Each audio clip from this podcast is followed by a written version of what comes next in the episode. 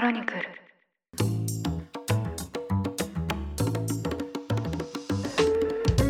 おはようございます。3月9日水曜日ニュースコネクトあなたと経済をつなぐ5分間パーソナリティの野村貴文です。この番組では1日1つ5分間で世界のメガトレンドがわかるニュースを解説していきます。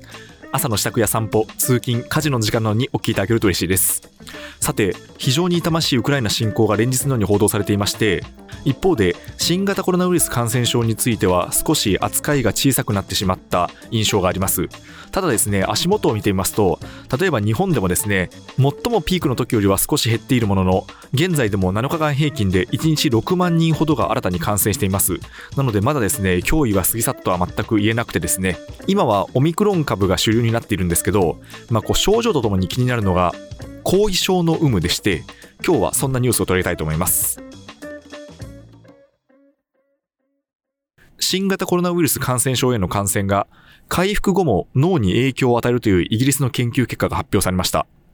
今週月曜日に雑誌ネイチャーに発表されたオックスフォード大学などの研究によりますと新型コロナウイルス感染症を受けた人の脳は神経細胞ニューロンが集まっている開白質という部位の減少が大きく脳組織に異常が見られるといいます変化の多くは脳の嗅覚に関係する領域でした。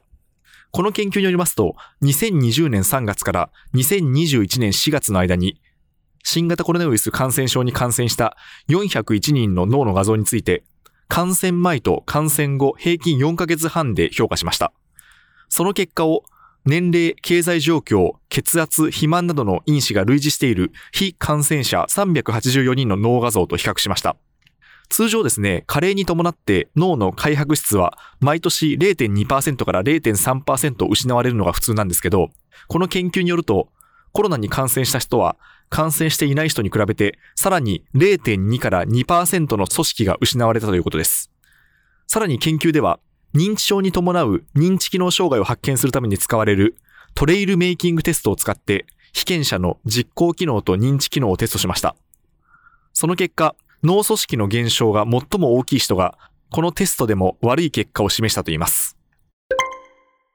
また画像診断からは、最も影響が起きている脳の領域は、嗅覚を司る場所ということが分かりました。ただしですね、こういった影響がですね、ウイルスが直接脳のこの部分を攻撃したことが原因によるものなのか、もしくはですね、ウイルスの影響で嗅覚が低下して、その結果として脳の、脳の嗅覚を司る部分が減少したのかはまだ分かっていません。で、またですね、一度影響を受けた脳の部位がずっと元に戻らないままかといったこともまだ判明はしていません。